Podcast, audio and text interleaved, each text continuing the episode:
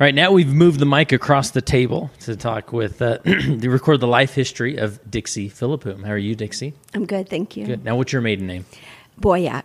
Boyack. Yeah. Nice. So, I mean, that's that's kind of rare, like Philippum. I know. right? yeah. so you didn't you didn't uh, end up with a Smith or a, No. a Johnson or No. Two hard names, probably. Yeah. Cool. So, where are you originally from? I'm from here, from Salt Lake. I was born in Provo, but I've lived my whole life in Salt Lake. Good.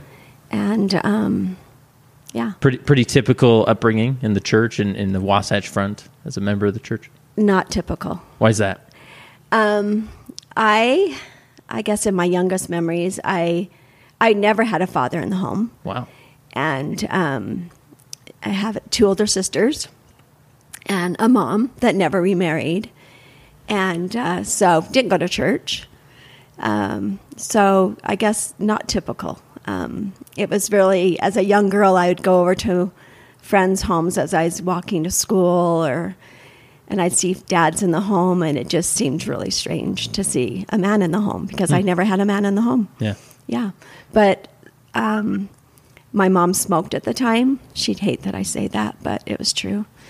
Um, for the 18 years that I grew up, she smoked. I'm sure that's what they did back then, and and that was her way of, you know, she worked five and a half days a week to support three little girls on her own, and um, so a lot of those homes I went into, my hair smelled like smoke.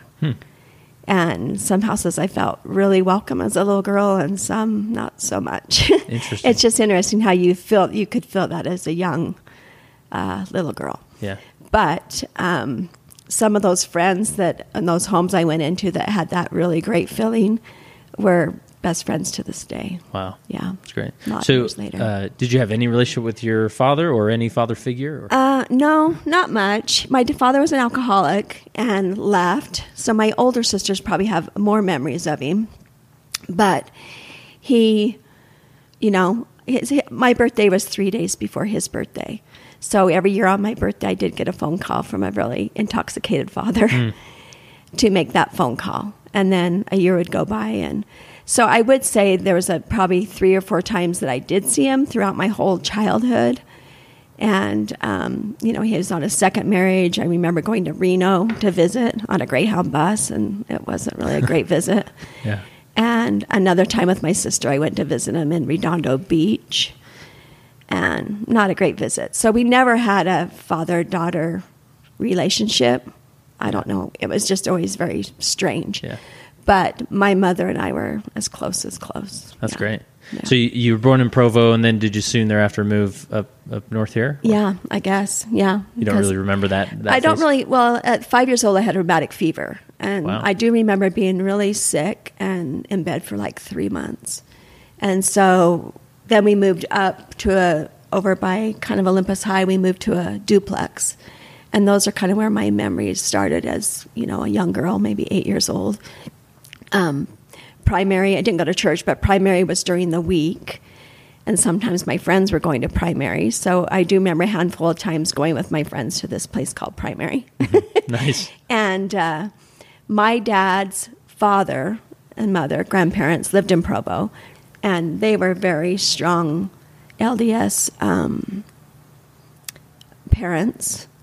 And my grandfather's father was an alcoholic. And reading about his father in his family history, it's so similar to my father, too, where he just kind of left the family. And um, so anyway, there's definitely that in my in my line. But my grandfather made sure I was baptized, um, even though I didn't really quite know. I'm really grateful for that seed you planted, where he came to Salt Lake City and you know had me meet with the bishop. And I don't really remember much about it besides that I was baptized and And, your I- grandfather baptized you? and Or- my grandfather baptized Oh, me, great. confirmed me, member of the church. And then I never went to church. Nice. I mean, on my mom worked five and a half days a week, and on Sunday was the day we went to the grocery store. And yeah. um, anyway, it just I was alone a lot. I was definitely one of those latchkey kids because she was always gone. Yeah. you know, I, she was gone early, and so I was always coming home alone, or my sisters were always gone. I just always felt like I was by by myself. Yeah, Nice. And it sounds like your grandparents just sprinkled in some spirituality uh, Yeah. when they could. They did. Um, but that was really probably it. I do know from later years that they they paid my mom fifty dollars a month, just because he knew my dad. My dad never paid a Yeah. a dime, but fifty dollars a month they always said until the day I was eighteen years old. Which, you know, I would go visit them or go down to see them, and it was always great. But it was definitely my mom that I was closest to. And I mean, that's a. I would imagine you look at your mom's experience raising you. I mean, that's an inspiring. Oh thing. yeah, it's yeah, I'll get teary. Yeah. Yeah. She she worked in a man's world. She was the first female buyer for Albertson stores, Wow. and um, so she worked in a man's world, which is you know back then was a lot different than what it is now. But she did what she always needed to do, and I always thought maybe she'd get remarried, but she said no, your dad was enough, she learned that lesson. huh? and she never remarried. Yeah, she never did, but. Um, it was just, we just always had a really great relationship and was grateful for that.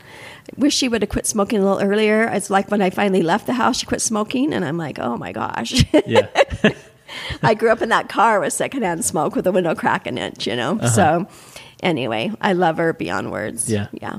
So um, it, it sounds like you, talk about that really good relationship. Like, what did that look like day to day? Like, why do you consider it? Um, a, I think in the early years, it probably wasn't as strong because she was at work and she was tired. And um, my oldest sister was always seems to be, seemed to was seemed to be gone, and my second oldest sister always seemed to be gone and in trouble, in funny ways, like driving in a drive-in and she's driving the car and all of her friends are in the trunk. I mean, just to sneak them in. to sneak them in. You know, she just is always in just kind of funny trouble. But, um, but so I don't feel like my relationship really started to be. I mean, my mom was always there, so yes, and I always came home and she was always home. So at the end of the day, so it was that good relationship. I think I found a really great group of friends um, from those girls, young girls as a young age, and um, that I'm friends with today, and went through, you know, elementary, junior high, high school, and I have a group of probably 14 friends that I mean, we just had our 44th Christmas party together Oh wow, that's great. uh, of 14 of us. We do trips together every year. We, it, and we're just uh, Mormons, non Mormons. Um, and if you ask them who's most changed, they've said it many times of our girlfriends. Who's changed the most? They'd say me. Oh yeah, Yeah. Just because of that. that Spiritual side of This- me yeah. that I never had as, you know, those young teen years. Uh-huh. Yeah. Interesting. And so it sounds like your story's a lot like my father's, where uh, in Utah, very inactive home, but the friends around you really kind of. Yeah. You thought, well, my friends are getting baptized, or my friends are doing this, so I Yeah. guess I'll consider that. Right? and some weren't but we just really you know we just it, it's just where you were you and maybe sometimes you weren't doing what you're supposed to be doing but you your friends were kind of your family when mom was gone Yeah. or mom was tired you just were always with your friends and um, lifelong friends for me Nice. yeah that i love How would you describe your, your teenage years? I think Spencer described my dated a lot of people. I don't know. He's not even going to look over at me. Um, yeah, just fun. It was just with friends. School was never, college was never mentioned in my home. And um, yeah, I went to school, got through school, um, but college was never men- mentioned. So I really feel like where it was got really hard for me is graduation. I had some friends that went off to college some friends that went off to work, and I just kind of went, I didn't know where to go. And um, so I think I went working waitressing or doing what my sister kind of was doing, and I was definitely kind of getting in a crazy world right there. So that's when about the time that Spencer and I started dating, and uh, and it was it was good. We hung out a lot together. My mom loved him beyond words the first day he walked in the door, and um, so we started hanging out and i think that's when my crazy life started to have some sort of uh, direction. Yeah, yeah. So during the teenagers, was there much? Was there still any um, like spirituality or, or religion in there, or? Uh, none. No? Okay, so you got baptized and didn't go back literally. Yeah. All right, that's interesting. there was none. Yeah, i don't know what to say. There was none. I remember during high school my friends would be like, I have to go home to Young Women's or something, you know, or Mutual, I guess at the time was Mutual. And I'd be like, okay, you Uh-huh. Yeah. know. I mean, I don't remember ever getting, you know, invited with the friends. They just had to go do those things. And you weren't overly curious what it was no, about, or no, just I was fine because there was another group of friends that was in the same group that weren't LDS. Yeah. So you just You hung out with kinda- those friends. Yeah, yeah. yeah. so, what were your uh, hobbies, interests in, uh, in those teenage years? Um, definitely friends, and Social um, butterfly. It sounds like.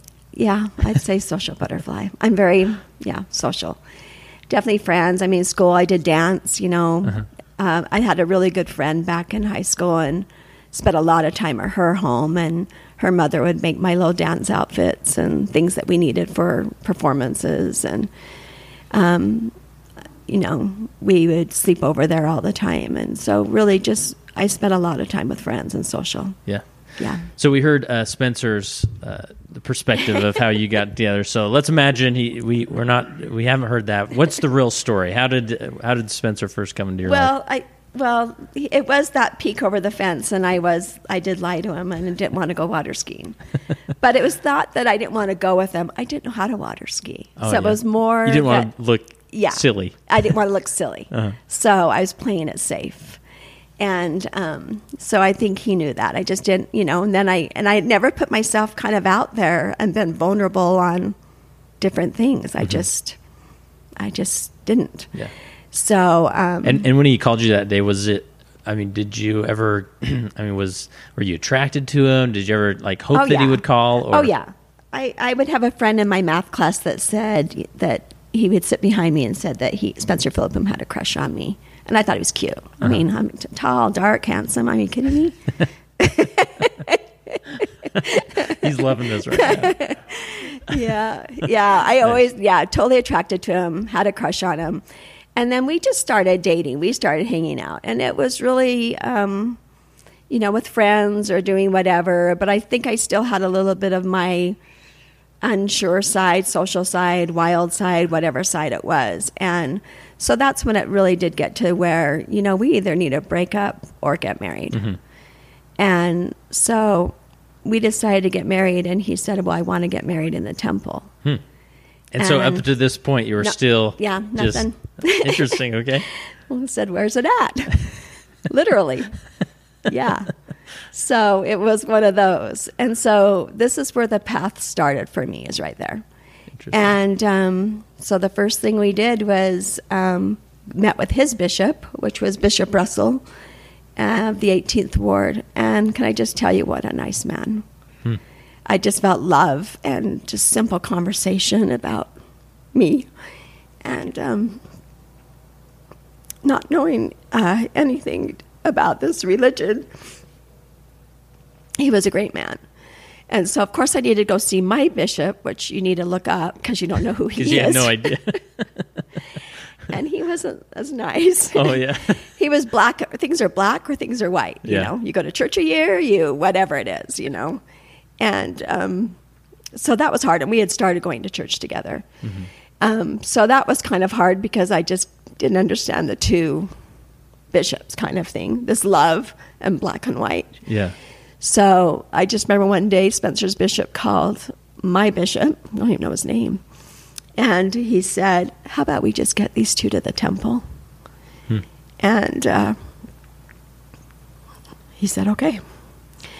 So we started on our path to going to church and that process and interviews. And um, I feel like even at times Satan worked on me. I didn't know what that what that looked like then, but now as further down the path, I know what that looked like. I just a darkness, uh, um, just something I hadn't experienced when I was trying to make good choices, deliberate choices, and uh, but we kept, you know, going to church, and I experimented with prayer which I hadn't really prayed before. Besides, in my bed as a little girl, I always somehow said a repetitious prayer to myself. I don't know where that even came from because prayer wasn't in my home, but um, but we started, you know, on the path, and um, we went to get our patriarchal blessings. Didn't know what that was, but okay, because it's on the path, whatever Yeah. you're telling me to do. And Spencer got his patriarchal blessing. I got my patriarchal blessing and read it and thought, I have no idea what this even says Uh-huh. or means. Tuck this away because it doesn't make sense. And, uh, the next thing I was going to meet with the stake president of the stake, which is President Peterson. And it was by myself, which I'd never done that before without Spencer. And when I walked in that office was the first time I felt the spirit was overcome by the spirit, which I didn't know what the spirit was. But it was my first time feeling the spirit, which uh, was an overwhelming feeling of love for me. And uh, I remember President Peterson was so nice. Peterson was so nice, and he he's told me across my desk how much strength he saw in me. And he told me even that I reminded him a lot of his wife, and I don't know why, but he did. But when I walked out of that office, I knew I would never look back on how I lived my life to where that moment was. So that was just a really big moment for me. So we got married in the temple, which was kind of hard because on my mom, I think she didn't say anything, but she couldn't see me get married. And uh, Spencer's mom rallied the, because you know my dad wasn't going to pay for a wedding. My mom didn't have any money. Spencer's mom rallied the ward, Oh, great. and we were married just on. Uh, the reception was just on, uh, yeah, Wren Road and uh, Wander Lane there in that Amy Castro's home backyard. And the ward members rallied and put on our reception there. And we were married at the Jordan River Temple because the Salt Lake Temple at the time was closed. And, you know, I, I remember enjoying the experience. I didn't think it was weird or strange. I just didn't, it was all unusual. Everything was Yeah, different. everything was new, so that was just one more thing. One more thing. Yeah. But what I do, what I am so grateful for is um, a husband that we went to church. Yeah. We went to church every week, and we never missed. And that was from being newly married to um, having children to now. We just never missed. And I think with that, Heavenly Father knew what I needed because He put me in primary, and I learned the very basic principles of the gospel. And then I was called a young woman's. and boy, when I learned those, those lessons, I thought, man, if I knew these things, that could have really helped me back then. Yeah, I bet. But I was almost a student in the young women's, just like the girls. And then he put me in Relief Society. I served in Relief Society presidency. And then after Relief Society presidency, he made me Young Women's president. wow. And uh, so, by choosing him and choosing the Savior and choosing to do my best every day, I look back and I can see his hand in my life of becoming what he wanted me to become. And in all the years that I thought with my family, I was the only one active, obviously, in my family. They were all baptized, but no one went to church still. And um, my mom and I became really close. She always supported, like, if my kids were baptized or whatever, she'd come and help do food or whatever. And one of my greatest memories is she retired and um, started walking around her little complex and met people. And one day she said, You know, I think I'm going to go to church. And she was probably later 60s. And I said, Mom, you can come to church with, with us anytime. She goes, No, I feel like I need to go here. Hmm. But I think what a blessing that was is because right then at that time, we started having spiritual conversations where we had never had them before. And that was really such a tender mercy that I didn't think I'd ever see. She'd call me sometimes after, and she's like, okay, if I'm in Relief Society, where's everybody else in the building? I mean, just simple things we think people come into the ward and they know, Yeah. and some don't know. you know, how do I know which office is like the bishop's office? Or a group of people had um, invited her to like a little group, and um, she's like, they they asked me to say the prayer. she had never prayed, Wow.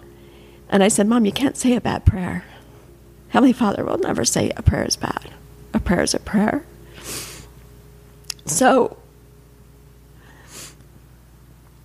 I was able to take her to the temple and uh, be with her there and be in the celestial room and, and talk about our lives. And she would say to me, oh, gosh, sorry. I wasn't going to cry. She would say to me, You had the life I always wanted. And uh, she just had such a good heart. She's just the most amazing lady. So I just, I'll always cherish um, our spiritual conversations we had. And that went up to the day that uh, she had leukemia. And uh, I took care of her a couple years. And then she came and passed away here at our home. And uh, sweet conversations we had as she was preparing to die. Yeah. And so, really miss her. Yeah.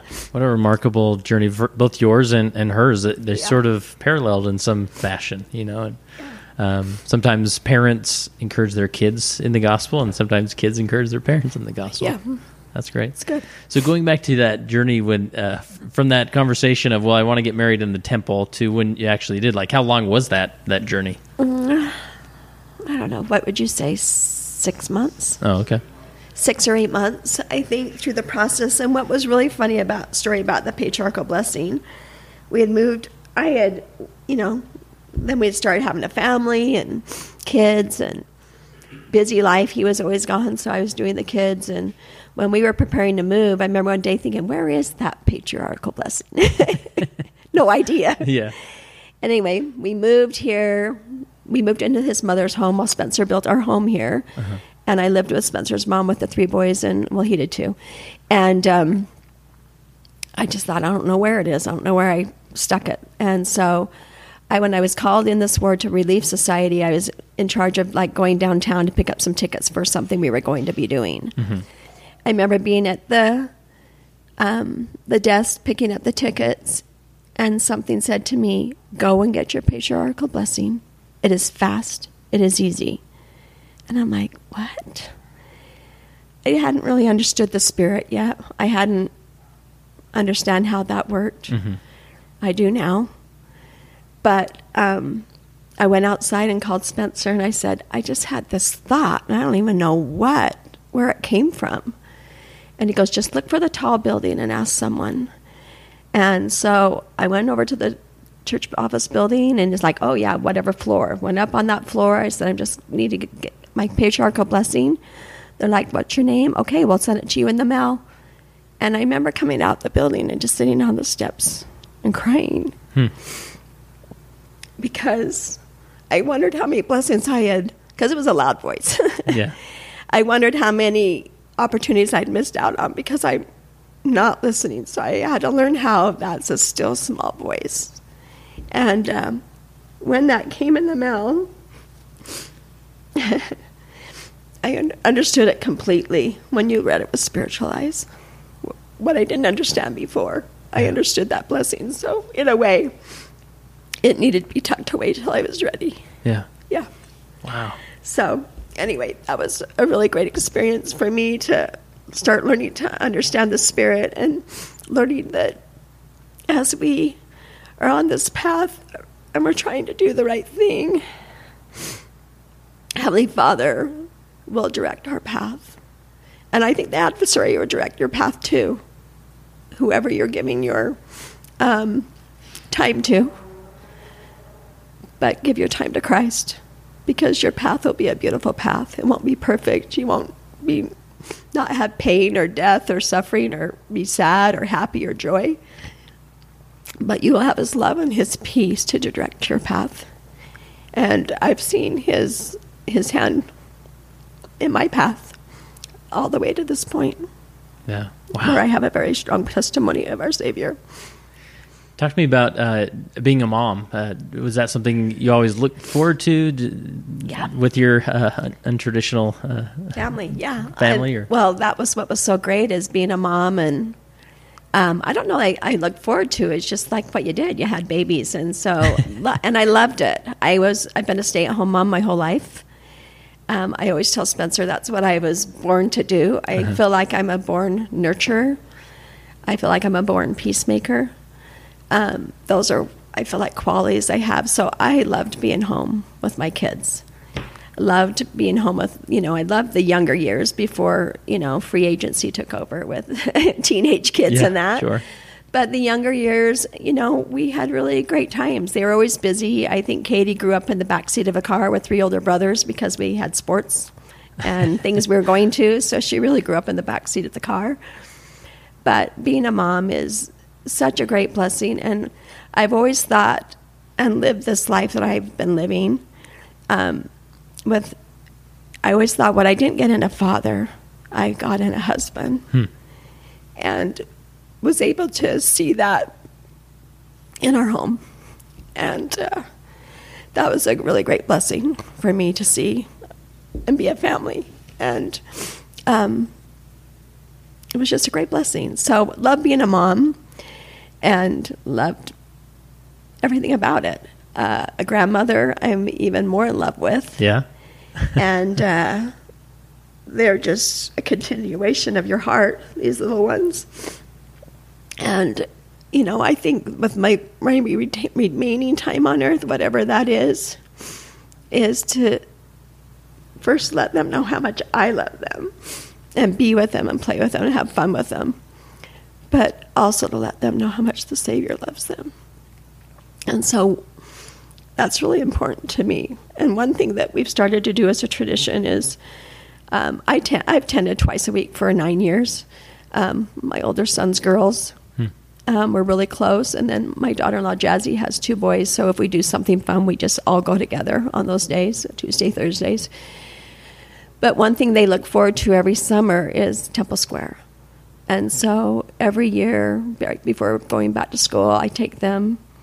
Um, we all go down to Temple Square and um, spend a few hours and talk about the Savior. And really sweet experiences about just Heavenly Father and how much He loves them. And, and they have it, it's so interactive down there for children right now. But all these spiritual conversations that I would like to have had, I want them to know. And um, just want them to know their value. And I want them to to stay in close with their Heavenly Father and His Son because that's where they'll really find happiness on this earth. And I've experienced that happiness and that peace that comes when even hard times come. So I just hope they always know who to draw to, and that is to Him. Yeah. So, uh, after your marriage, were, were there certain trials or hard times that really stand out uh, among others that were an, a, an additional growing experience for you? Uh, I think hard times were just mainly parenting. Yeah. Learning how to parent, you know, our oldest, he was hard and he knows he was. And even as an adult, I've said to Tyler, I said, looking back, how could dad and I have done things differently? And he said, you guys did everything right. You know, he just had to figure things out. But, you know, I think those were only times that Spence and I even had arguments where he'd be kind of hard and I was more communicating, you know. We communicate, we don't yell. So, anyway, I think those were our trying times. Um, um, with my dad, it was funny because I even to the point of he was in a, an, a rest home and they lived. He married his third wife and he was in a rest home and, and I invited him every year up for Christmas with his third wife, and it was a once a year thing. This was as an adult and in this home here, and every year at Christmas I'd invite them up, and you know it just it was just different. Like he he just he was he he just wasn't he didn't know how to be a dad or a grandparent but I still just felt like I needed to do that for me. And I remember going down when he was in a rest home, kind of before he was going to die, and I didn't tell anybody I was going because I didn't want anyone there but me. And uh, that's when it really came to me that it was the best he knew how to do. It, it was really a good forgiveness thing for me Yeah. because he really didn't know how to be a dad or a grandparent. And for whatever reason, that was the best he knew how to do. So, but I was okay with it. And um, I thought Spencer would cry more than me. so, anyway, that's our biggest struggles. I think that's probably it. I mean, losing my mom was probably one of the hardest things, and then losing my best friend, Juan Christensen. Um, are probably the hardest things I've had to go through. But And, and was this a friend from your childhood or just? she's a friend from this ward. Oh, okay. Brent Christensen's wife, Oh, Dewan. okay. um, when I moved in this ward, she just came, knocked on the door, and says, "Okay, we're going." And uh, she would just always took me under her wing, and she did preschool with the little kids. And my daughter was having anxiety, and she goes, "I figured out what Katie's anxiety is for preschool." And I said, "What's that?" And she goes, "It's you, so you're out of the carpool." she just knew how to tell me the way it was, and I followed her around all these years I've lived here and it was really an honor to be her friend um, and even help take care of her as she passed away. Hmm. But it's left such a void not having her or my mom. But Yeah. You just keep moving. Yeah. Sounds like I mean there's just this theme of of of friendship in, in your life. I mean that's Yeah. really been your anchor in Yeah. a lot of phases that you've gone through, right? True. Yep. Yeah. Great friends. Um, what about anything as far as your relationship with your with your sisters? Would that be worth exploring, or we we don't have to go there? It's gotten better over the years. Um, I've been closest to my sister that's just barely older than me. Um, obviously, you don't have those religious conversations of who you are, but or you do. I don't know. You just be who you are. But with my oldest sister, I kind of always struggled a little bit with for a lifetime. Mhm. She lives in Texas. Um, and it was probably over a year ago. And I'm sure it was my mom working for the other side because as a parent, you want your siblings to get along, Yeah. you want your kids to get along. And I had learned to listen to the Holy Ghost more. Um, I had an impression to text both my sisters and say, you know, you're in Texas, you're in California, I'm in Salt Lake. How about we just send a picture every day or two and just a picture of our lives in a text message? And, uh, well, those pictures generated conversations. Hmm. And so we talk almost every day. Wow, a lot of time through pictures, I would assume. It's through pictures and through text messages, and we have seen each other. We met this last few months and went for my sister, my older sister's 60th birthday. We met in California and spent time together, and hopefully, there's more time to be spent together in our futures together. We're all so different, and but we're sisters and love one another. And uh, I just am really grateful. I think that came from the other side with my mom, and it's really been a healing thing to connect and, and talk and laugh and and share with one another. And there's been phone calls too now. So yeah, That's great. It's great. That's awesome. Um, what about your uh, is uh, Spencer's had opportunity to serve in these unique callings, you know, with corrections and things. What was your role? And and I assume, assume you served th- with him there. I was with him, yes, the whole time. And there'll be times I'll never forget I, either. I remember a man out of prison. Um, a lot of times I didn't know what people did because he had to know things I didn't have to know. And I could just be the cheerleader and on Sunday friend.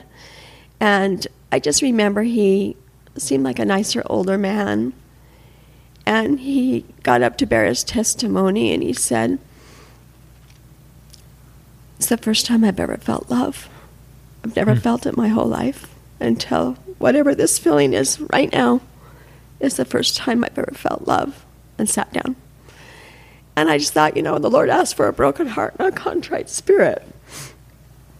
He had that day. Wow.